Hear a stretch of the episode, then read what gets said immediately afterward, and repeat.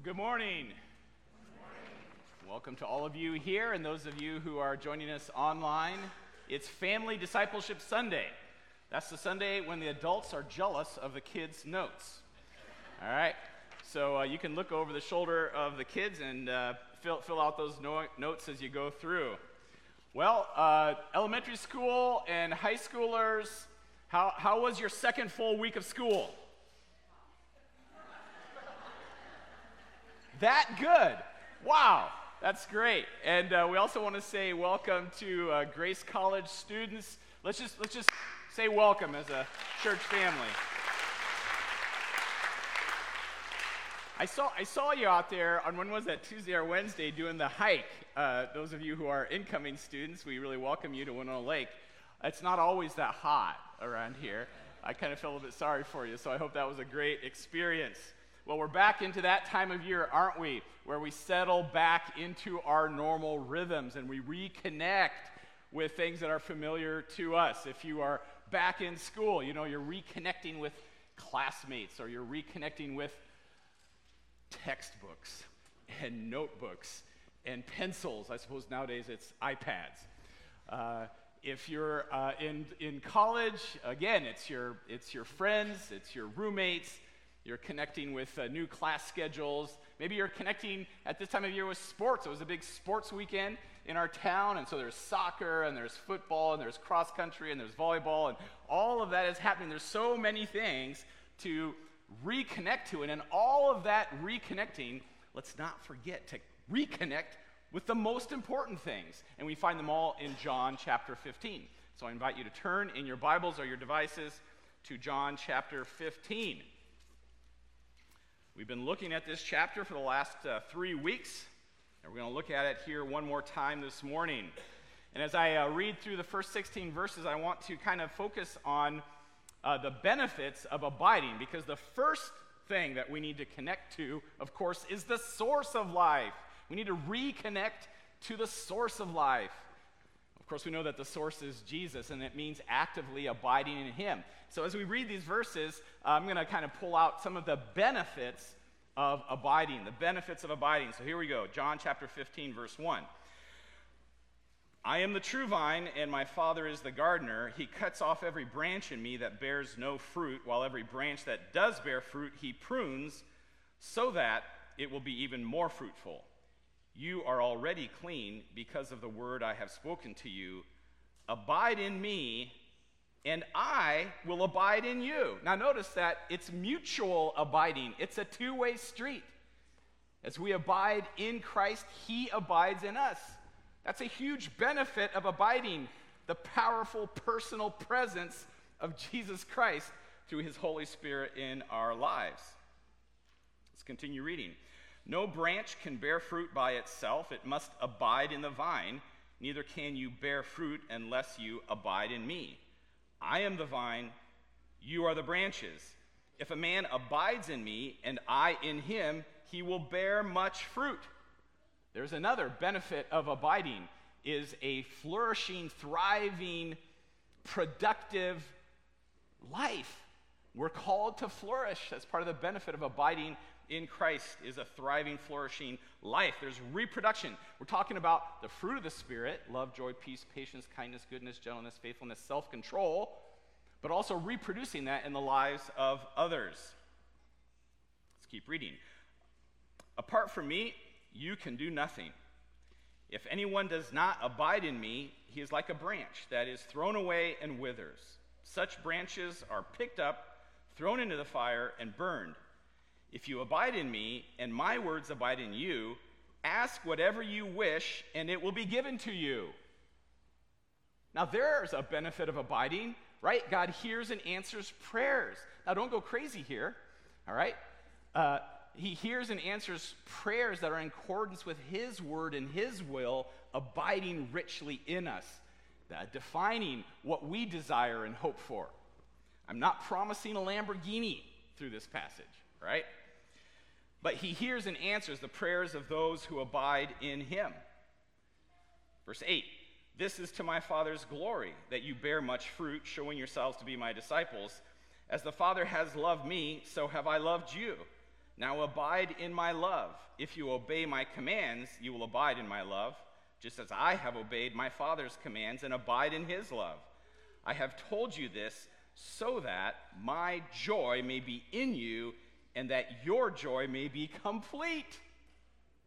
Wow, there's another benefit of abiding, right? Unfailing love of God and the joy of the Lord richly abiding in us. Wow, that's awesome. We're not done yet. My command is this love each other as I have loved you. Greater love has no one than this, that he lay down his life for his friends. You are my friends if you do what I command. I no longer call you servants, because a servant does not know his master's business. Instead, I have called you friends. Talk about a benefit. Reconciliation with God, friendship with God, relationship with God. Not only that, keep reading. For everything that I learned from my Father, I have made known to you. It's, it's friendship and it's knowledge of God, knowing God's heart, His mind, His truth. He's revealed Himself to us. And in relationship, abiding in Christ, we get to know God. There is no better thing. You did not choose me, but I chose you and appointed you to go and bear fruit, fruit that will last. Then the Father will give you whatever you ask in my name. This is my command love each other. That is an awesome list. You know, the presence of Christ, a flourishing, thriving life of productive reproduction, answers to prayer, unfailing love, lasting joy, friendship with God, knowledge of God. Sign me up. How do you sign up? Abiding. Abiding is how you sign up. But that word, again, that's not a word we use very often. What does it mean to abide? Sam Yider has a whole sermon on this. I'm going to give you a couple short thoughts to remind us. To abide means to settle in and stay. We're just saying Jesus is my hope and stay. It's to settle in, it's to stay, it's to reside either in a place or in a condition. And there's a sense of permanence to abiding. It's not a momentary, flighty kind of thing, abiding. It implies a stable, constant state of being. So when we say, for example, she was filled with an abiding sense of peace, what we mean by that is that this peace stayed, it was permanent, and it defined who she is. Now, it's fun to stay in a hotel, right? It's kind of fun to stay in a hotel for a night or two. Um, I always think that's interesting, and as a kid, I especially thought it was really cool to stay in a hotel. So you can stay in a hotel for a night, but do you abide in a hotel? No. Now, maybe some of you went to camp this summer. Maybe you, maybe you stayed in a camp cabin, a summer camp cabin, for a week. Do you abide in a camp cabin? Some of you are going back to the dorms. You're going to be in a dorm for the next, I don't know, 16 weeks. Do you abide in a dorm room? Well, maybe a little bit. But when we think about abiding, really abiding, we, are thinking about home, don't we? We think about home. It, it's, it's the place where we have the deepest and best relationships, and it's the place that shapes us more than anything else into who we are. Of course, uh, when Jesus is talking about abiding, he's not talking about residing in a house either. He's talking about living in a relationship. And so, what he's doing when he says, Abide in me, is he's inviting us to settle in and stay in an enduring, permanent, constant relationship with him, which shapes us more than anything else. It shapes us more than anything else. He's saying, Make me your home and I'll make you my home. This is, this is true stuff. J- Jesus wants to make his home, the place where he abides, his relationship with us, and wants us to do the same with him. In Ephesians chapter 3, Paul prays for the believers in Ephesus, and part of what he prays is what you see on the screen there. I pray that out of his glorious riches, God may strengthen you with power through his Spirit in your inner being, so that, why? Christ may dwell in your hearts through faith. Christ may dwell in your hearts through faith. Other versions say so that Christ can make his home in your heart. Another version says so that Christ can be at home in your heart. Now, I'm so glad that you kids are here this morning and college students because uh, you give me the freedom to resurrect uh, an illustration that I thought I had retired. Uh, so some of you will have heard this before, but I'm glad it can be fresh and new for some of you. So uh, I, whenever I think about this, uh, making our home in Christ and Christ's home in us and that relationship, I always think about this uh, story in my life. Now, you have to understand that my father died when I was six. He died of cancer when I was six. And uh, so I grew up basically without a dad in the home. Now, don't feel bad for me. I had a spectacular mother, all right? She was something else. And uh, so, and I had lots of dads in the church, men who kind of filled in that void, that gap. And so, but I grew up without a dad. And when I was about 26 years old, married, and had a kid, my mom who I thought was ancient, started dating. You know, what's going on with that? You know, and I found this really weird resistance in my heart to Sterling Theobald. That's the guy she was dating, right? And I, I felt this weird resistance because somehow, maybe as part of my coping mechanism, I don't know, defense, I had, I, I had lived without a dad and I didn't need a dad. And, and there was, a, there was a, a resistance to ha- having someone come into my life who was dad. And so, you know, but I'm cordial, I'm nice, I'm civil. And so they would visit Mary and me in our upstairs apartment on, Ch- on Chestnut Street. And I would be nice. But he was not at home in my heart or in my home, and he knew it. I was nice, I was civil, I was polite, but, but I hadn't really welcomed him uh, in the way that I should have. And I knew it, I knew it, I knew it. And so I, I prayed about it, and uh, mom and Sterling were going to be coming over to the apartment, and I said, God help me. I, what I need to do is the next time he comes up those stairs into apartment, I need to hug him. And he was a great hugger, by the way. Hug Sterling and say, Sterling, I love you. I am glad you're marrying my mother, and you are welcome in my house. And so they were coming, and I heard the footsteps going up the stairs, you know, and it wasn't like I felt like doing this.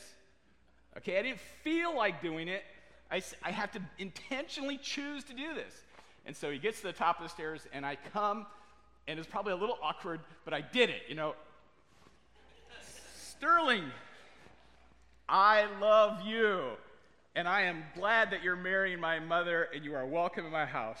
And the most strange, miraculous thing happened at that very moment is that all the resistance that I had just flooded out. And never, never again was there resistance. And of course, those of you who knew Sterling, like, why would you ever resist Sterling? okay, he's a great guy.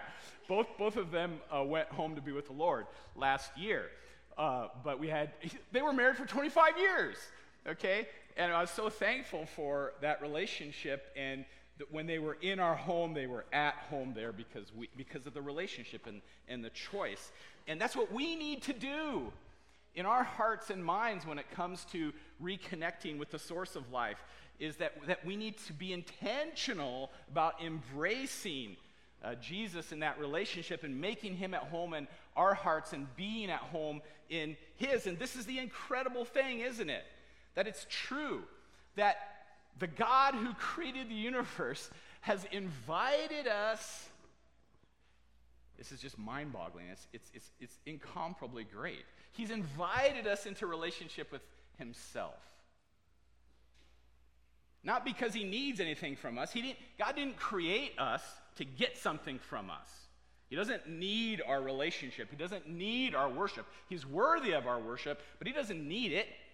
He created us so that he could share himself with us, the goodness of who he is. And what he's actually done is he hasn't invited us to be God. He's God, we're not. But he has invited us to, into and to experience and enjoy the goodness of the relationship that is at the heart of who God is between Father, Son, and Holy Spirit. It blows my mind. He's invited us to experience the relationship that is at the heart of who He is. You'll never get a better offer. Have you, have you ever been jealous of a friendship, kind of wanted to get in on a friendship? I remember when I was in high school, oh, I, had, I, we, I went to a small high school. I went to Lakeland Christian Academy. And uh, we were like 13 in our class. And, there, you know, so we were all friends. We all knew each other. But there were these two uh, guys who were friends of mine, but they kind of had a special relationship. And one, one way that it showed itself was once a week, the mother of one of these guys would bring hot Arby's roast beef sandwiches to lunch and give it to her son and this other friend.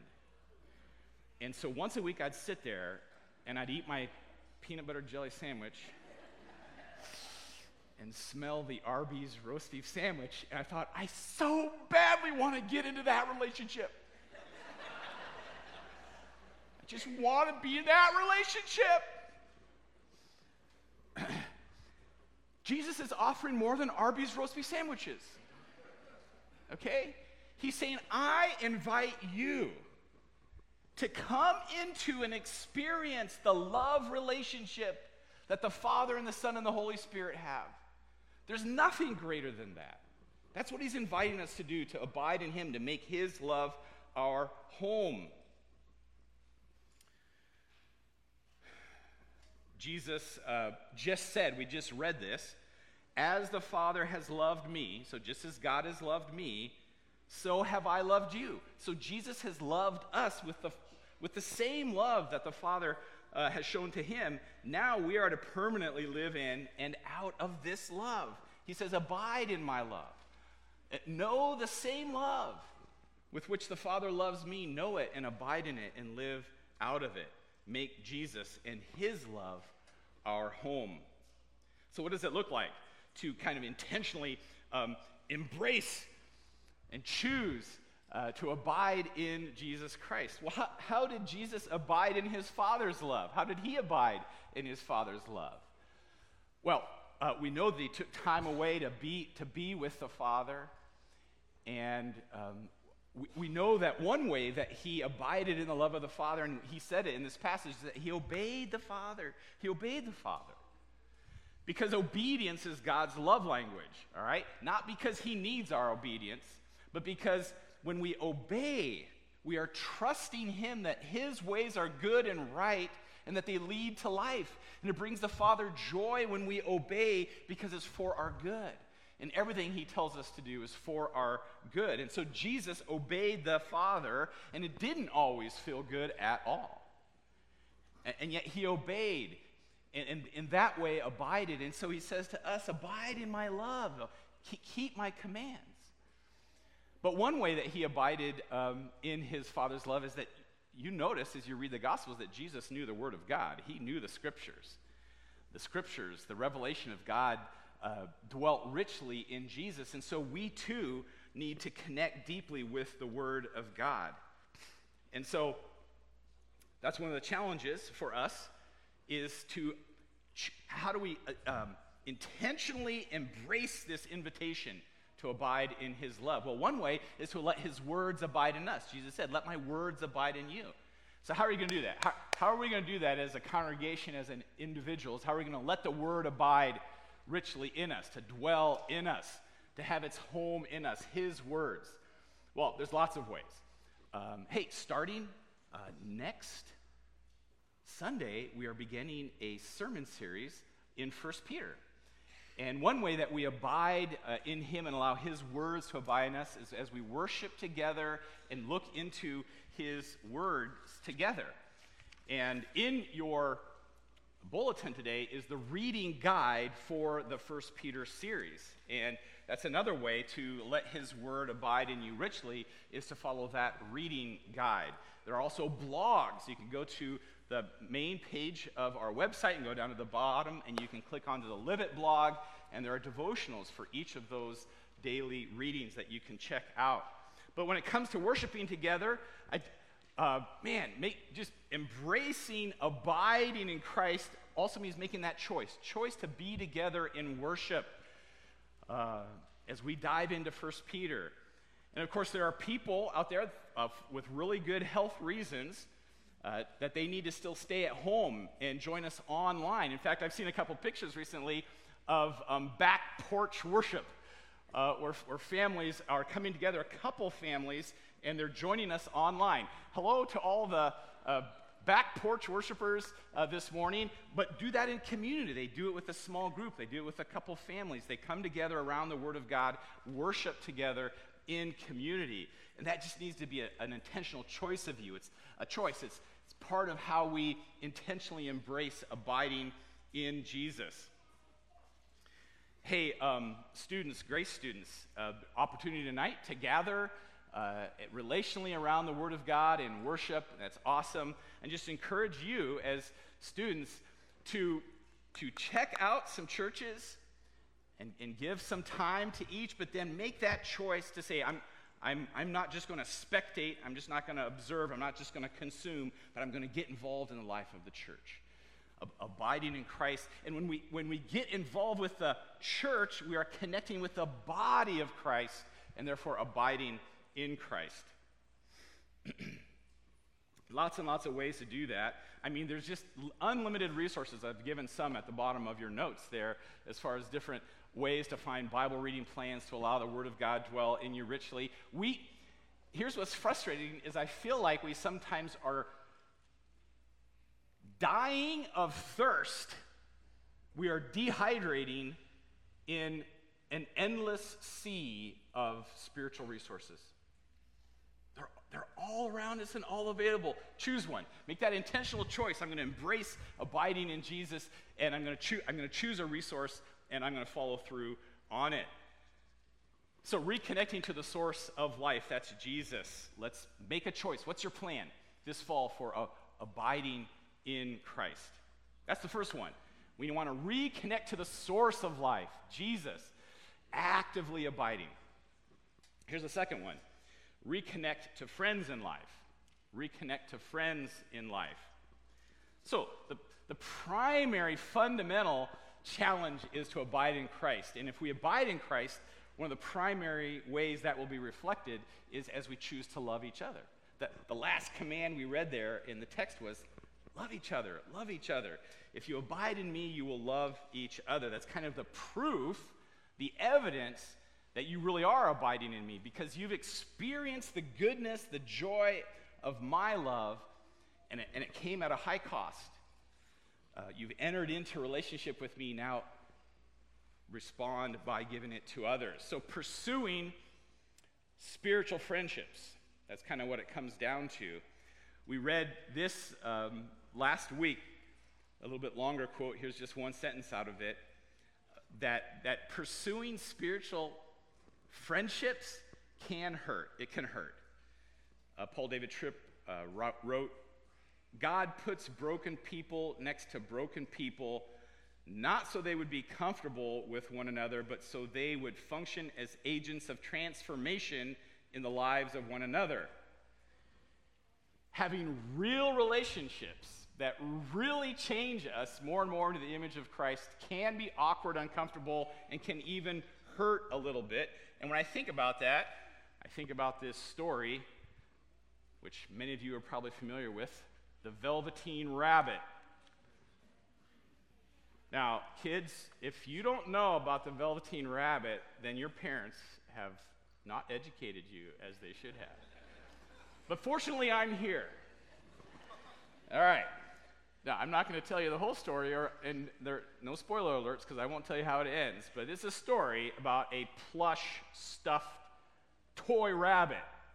This is kind of the original Toy Story. so, this uh, stuffed rabbit is uh, bought and is living, so to speak, in the bedroom of this little boy, and that's where we'll pick up the story. For a long time, he lived in the toy cupboard in the nursery. Being only made of velveteen, some of the expensive mechanical toys quite snubbed him and pretended they were real. What is real? asked the rabbit one day. Does it mean having things that buzz inside you and a stick out handle? The only toy who was kind to the rabbit was the skin horse the skin horse had lived in the nursery longer than any of the others, and he was very wise. Real isn't how you are made, said the skin horse. It's a thing that happens when a child loves you. It takes a long time. Generally, by the time you are real, most of your hair has been loved off, you get loose in the joints, and very shabby. Does it hurt? Asked the rabbit. Sometimes, said the skin horse, but when you are real, you don't mind being hurt. The rabbit sighed. He longed to become real, and yet the idea of growing shabby was rather sad. He wished that he could become real without uncomfortable things happening to him. Don't we too? Wish that we could become more and more real and real relationships that really transform our lives without it being uncomfortable and challenging and maybe even hurting us. But it doesn't work that way. It doesn't work that way. If we're going to be real and have real relationships, spiritual friendships that, that the Lord uses to transform our lives more and more into His image, we're going to have to be willing to enter into things that might hurt a little bit. Was was Jesus hurt in his friendships?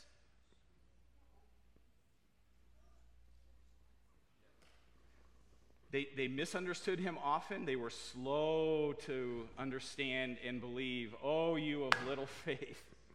He said to them, instead of listening to him, they were arguing about who was the greatest among them. That had been disappointing to Jesus that they weren't getting it. One betrayed him, at his deepest moment of need, instead of praying for him, they all fell asleep. One denied him, and all of them deserted him. Was Jesus hurt in his spiritual friendships? Sure, but he still loved them. He didn't protect himself from them. Instead, he gave himself for them, and He does the same for us. If we live in that kind of love, Christ's unfailing love for us, where we go back and again and again when, when we know that we've sinned against Him and we confess our sins and we know that He forgives us and He sticks with us, when we live in that truth, then, then we can enter into relationships, pursue and develop spiritual relationships, knowing that there will be some hurt along the way, but knowing that because Jesus has loved us so fully and completely, we can enter into and love others that way. As you know, I like to say this we are not, as a church, a new car showroom. We are a what? A repair shop, a workshop. That's what we are. That's what we are. And uh, so we come in with with scratches and dents and making funny noises and carburetors needing cleaned out and that's about as far as I go on mechanical stuff. you know, th- th- things aren't all working right. Uh, and, and we need help and we need each other and we find healing. But we only find that healing because Jesus, through his Spirit, works through believers in each other's lives as they live in spiritual friendships and relationships. And we, we come in with broken relationships, and we come in with addictions, and we come in uh, having experienced sexual abuse. We come in with hearts that are hard with unforgiveness. We come in with arrogance or anxiety and fear. And you know, we don't want to ignore those things and live in denial. We want, as a church, we want to deal with those things. We're going to have a chance to, to talk about some of the things more in the coming weeks. But, but where do we find healing? We find healing not, not by living in isolation, protecting ourselves from each other, but instead li- pursuing and developing spiritual relationships where we allow the Spirit to work through us in each other's lives. So I encourage you. It will hurt, but it'll be worth it to pursue and develop spiritual friendships. Or, or maybe, maybe develop a new, this fall, make it a plan uh, to pursue and develop a new spiritual friendship or transform an existing friendship into a spiritual one. How do you do that? Well, you begin by praying for the person, and then you invite the person to pray with you, and you make prayer a part of what you do together. And you, you may say, Well, I tried that and it hurt. It didn't work out. I went to a life group and it didn't, it didn't work out. Or I, I pursued somebody in relationship and friendship and, and I got hurt. And here's my plea to you try again. Try again. Don't give up. Try again. Uh, life groups, adult Bible fellowships, individual relationships. Uh, don't isolate yourself. Instead, continue by God's grace to pursue spiritual friendship. Try again. Try again. Jesus does it with us. He never gives up. He never gives up. And, and so we, we also should try again in our relationships, knowing that sometimes it will hurt. That's the second thing. We got to remember to reconnect. Reconnect to the source of life. That's Jesus. We need to actively abide in Him. That's absolutely crucial. Secondly, we need to reconnect to friends uh, in life, spiritual friendships. Love sacrificially. It can sometimes hurt, but let's keep at it. And, and as we love each other, the world will see that our faith is real, that Jesus is real. And finally, the third thing to remember to reconnect to, to be intentional about embracing, is reconnecting to our purpose for life, which is to be fruitful, to bear fruit. Our culture worships self. We just, it, it, it, it exalts self it's all about affirming every individual's self creation and self expression. But the problem is that the self life is corrupted and distorted by sin. We can't trust self any further than we can throw ourselves. The self life turns out to be really hollow and empty in the end, a real dead end. We just read these words from Jesus. You can't bear good fruit by yourself. No good fruit. When that's just the self life apart from Jesus. He said, apart from me, you can do nothing. If you live the self life, you're not going to get anywhere. If you do not abide in me, you are like a branch that is thrown away and withers. Such branches are picked up, thrown into the fire, and burned. That's where self life gets us. Gain the whole world, lose your soul. That is not thriving. That is not flourishing. That is not being fruitful. But we don't have to be slaves to self. We, we can join in Christ's mission in the world.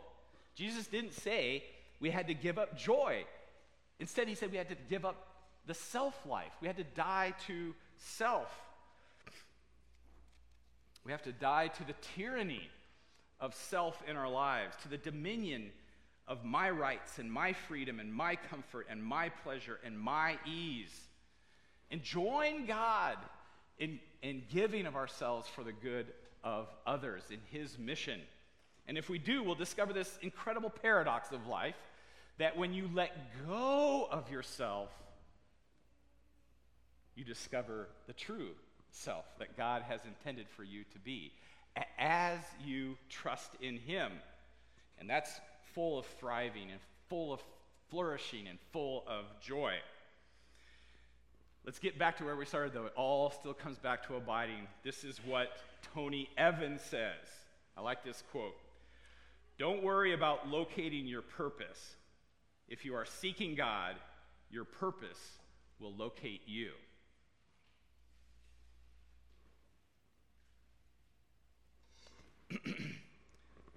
Students, as you're heading back into school, I, I, remember, I remember those years of driving my boys to school, dropping them off at um, the middle school and then the high school and the happy day when they had driver's licenses. but, but I also enjoyed those trips, those trips taking them to school. And we would pray together. And I, I would so often say to them, hey, you know, today you just have no idea what kind of an impact and an influence you can have on your peers if, if you'll be able to not just focus on yourself and what people think about you and about what your next class is and what the homework is that you didn't do and how you're going to get around that. And um, if, if you can just stop focusing on self and for a second look up and recognize other students.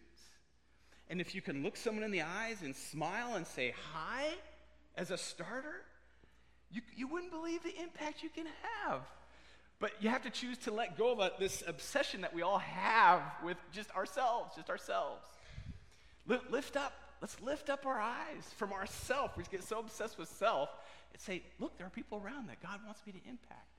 That's being fruitful. That's being fruitful as we get past ourselves and look to others. And there'll be lots of opportunities for us to think about this this fall. One thing we want to think about is this whole idea of the acronym BLESS.